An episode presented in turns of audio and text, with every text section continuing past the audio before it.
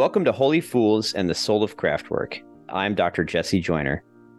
And I'm Dr. Steve Grosz. If you're new to the podcast, Jesse and I are both PhDs in education and people of faith, with a curiosity about craft learning and practice as a means of spiritual formation.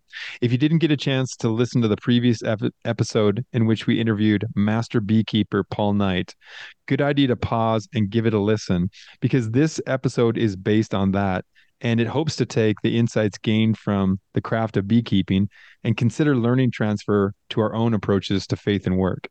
So, Jesse, that concept of learning transfer is pretty core to our podcast. Why? Yes, we have a beloved PhD advisor named Donald Guthrie, and he says everything is connected to everything. So, at first glance, one person's work might look very different from another person's work but we believe there are themes and lessons common to everyone's work, no matter what type of work we're in. The challenge is sometimes this transfer uh, can take a little extra labor, uh, kind of like the labor of building a bridge. And that that's what learning and education is all about. So we want to aid in that for you today, for you, our listeners, so, utilizing our backgrounds in education and learning for Jesse and I, our hope is that when you hear these podcasts, they're more than entertaining, but also there's a piece of formation. So, our general pace will be interview one week, and then the next week, learning transfer podcast based on that interview, and then giving you two weeks of space to actually practice some of the things that you took away from it. Because a general concept in learning is in the West, we lean pretty heavy on content acquisition and not so much on reflective practice. So, our hope is through the Holy Fools podcast that you get a chance to actually reflect, practice, and reflect again on your own integration of faith and work. So, Jesse, let's talk about beekeeping. So, you, we had a great interview with Paul. He was generous, he was thoughtful, um, and also he was pretty vulnerable with his mistakes and and the things he was into with beekeeping. So, what were some of your kind of initial takeaways? It was really neat to hear about the process of beekeeping and the knowing his passion for the product and seeing people's reactions when they get to taste that honey now, weren't you in Croatia a couple weeks ago and you were at a castle and the breakfast buffet had big chunks of actual honeycomb that you could eat like a vampire? They did. It was a, there was an actual honeycomb at this breakfast spread, and it was dripping honey that you could like put a bowl under and collect your honey from this honeycomb. Right. Yeah, they're they, they're known for lo- for really good honey in that region as well. Yeah. Yeah. What's something that jumped out to you? Just a curiosity from the interview yeah. with Paul. I didn't know that bees make honey, but also royal jelly, which is something mm-hmm. they feed to the queen, and it makes her live maybe 20 times longer than the worker bees. So just by eating my, a few uh, extra days longer than them. Yeah. Royal jelly. That's my advice or my takeaway from Paul's interview. So, one of the core questions that we ask in this podcast of the people we interview, the craft people that we interview, is how is the experience of the craft work of beekeeping, for example, how has that helped form you spiritually? And I remember Paul's quote. It was one of those kind of golden moments you get in an interview. He said, My natural in- instinct is to go, go. And I worked on staff with Paul. His staff is like a beehive, it is always going. But he said, My instinct is to go, go. So for me to ratchet back has been important. And when I don't slow down while I'm doing this beekeeping, it's not good. I get stung and it hurts. So it introduced the idea of slow practice or a slow pace toward this craft work. And that has resonance in some learning literature. And what have you found, Jesse? Yeah, that really jumped out to me as well, too, when he said, You can't rush the bees. If you do, they will hurt you.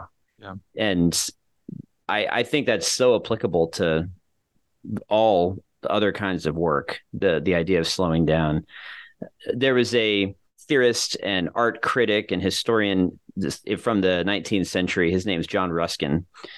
Here's a quote from Ruskin. He said, No moving at 100 miles an hour, nor making things at a thousand yards a minute will make us one whit stronger, happier, or wiser. A yeah. fool always wants to shorten space and time. A wise man wants to lengthen both.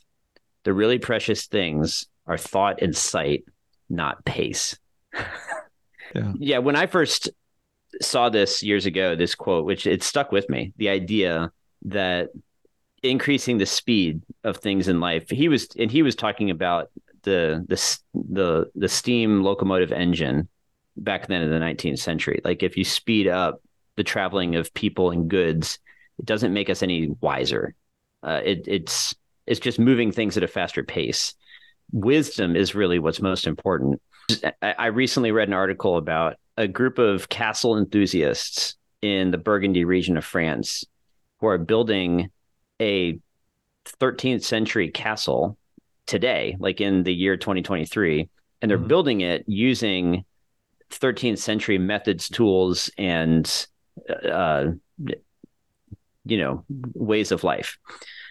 So it's kind of like a Renaissance fair, but but all in. Like these people are trying to stay true to the way that castles were built back then and using materials, tools, and methods like of that time. There's a name for hammers this. And chisel. Yeah, hammers and chisels. There's a name for this. It's called experimental archaeology. And these these are people that study a thing of the past by actually doing it the way it was done in the past. Right. Yeah. And so in today's world of speed and technology, almost any form of living out the activities of our predecessors means slowing down. The one exception, I think, Steve, would be standing in line at the DMV. What do you think? Murder. That's probably gotten a little bit slower. Uh, th- this group of castle enthusiasts, they are they're spending decades to build this. They've already been at it for over 20 years and it's probably going to take another 10 15 or 20 more years to finish this castle that they're building. It's currently hmm. open to tourists and school groups so you can come and watch what they're doing and learn about the ways of building things in the 13th century. Uh, but according to this article that i read um, it's an npr article by beardsley and Bausand, and, and we'll put the the link in the show notes. They say the builders say it could take 10 15 or 20 more years to build but they, the builders, are okay with that. It's not about finishing the project, they say. It's about the things they learn and discover while building. And so when we think about education, how do speed and pace factor in to the journey of learning? Yeah. And and there's a name for this in the literature. It's called it's it's called the slow education movement. And if you've heard of the slow food movement, this takes this takes its cue from that you know like the slow food movement you know kind of going against like the fast food mentality of this world slowing down letting food take its right course of like growing slowly and raising uh, our food slowly and on a human pace or uh, on the actually the pace of the of the food itself like like wherever we're gathering our food whether from plants or animals doing it much slower than this this industry that's just trying to maximize and optimize and, and earn a profit.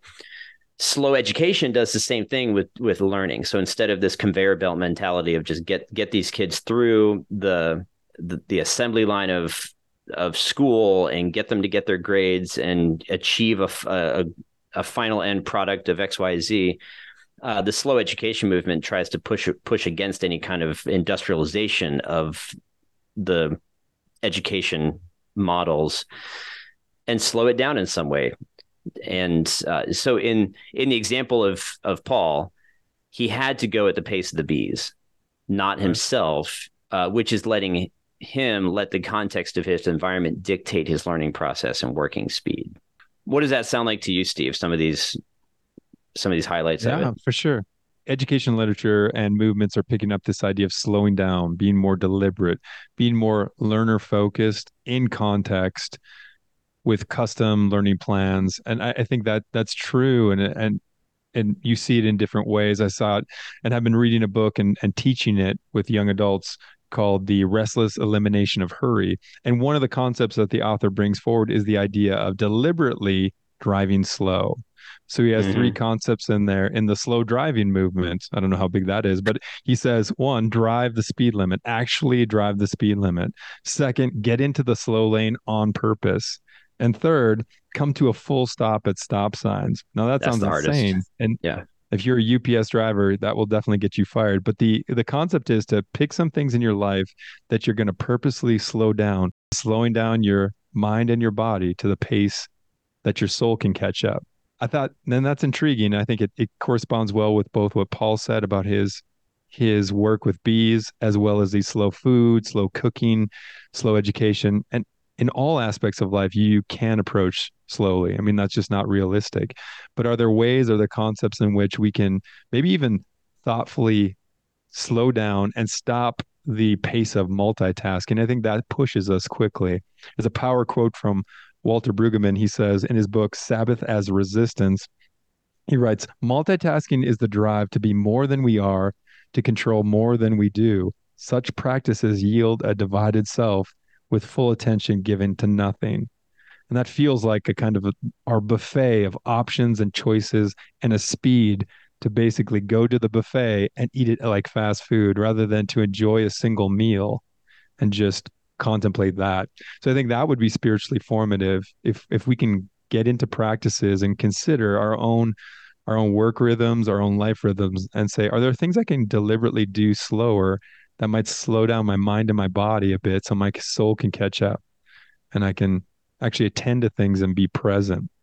And that's one of the reasons that we really like the the um, concept of craft practice and craft learning. Because if you notice from paul's example in a couple weeks from now we're going to interview bear reed. He's this huge viking who's a blacksmith and shoes horses for a living. And he'll say like paul if you try to shoe horses too quickly they'll kick you. So you're going to get hurt. And so the concept of a lot of craft learning and craft doing is that if you go too fast, too too hurried at different bespoke work, either you're going to get hurt or you're going to hurt the work. I think about my friend Jonas, who lives in Sweden and he makes high end smoking pipes. He works with really expensive briar wood. I think you can only get in Italy. And so he makes these pipes out of this very expensive material. And though the pipes won't hurt him, if he tries to go too quickly through that process, he'll actually hurt the material. So again, that that practice of craft doing actually speaks back to the practitioners that hey, I got to go slow because either I'm going to get hurt or I'm going to hurt this bespoke work I'm doing. So that's our concept now in learning transfers to think through for you in your own life, what aspects of slow slow doing, slow learning can you embrace? And so we have a couple of ideas. In the spirit of beekeeping, I would suggest find an animal, creature, or bug in nature and observe it for like five minutes at least, more if you have more time. But spend five minutes just watching an animal. Pay attention to the pace of that creature. How fast or slow are they going about their business? What would happen to that creature if they were somehow rushed in their work?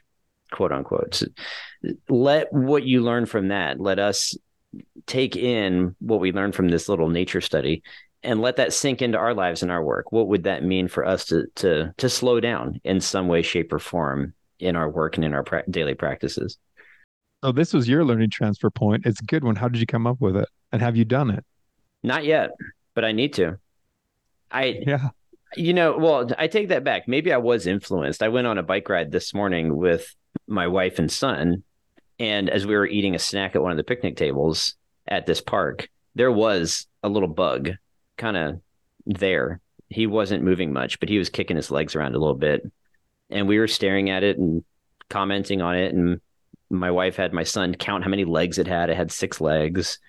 And it did make us slow down and just look at this little tiny creature. And it's fascinating. You kind of pick up more than you expect if you just stop for a minute and look at this creature and and try to identify something new that you've never seen before. Mm-hmm. Meanwhile, there were some birds darting around around us too. It's it's migratory season still, so there was like a little warbler. I couldn't positively identify what type it was, um, and then some eastern bluebirds flying around that with their beautiful blue and then the and then the orange on their breast.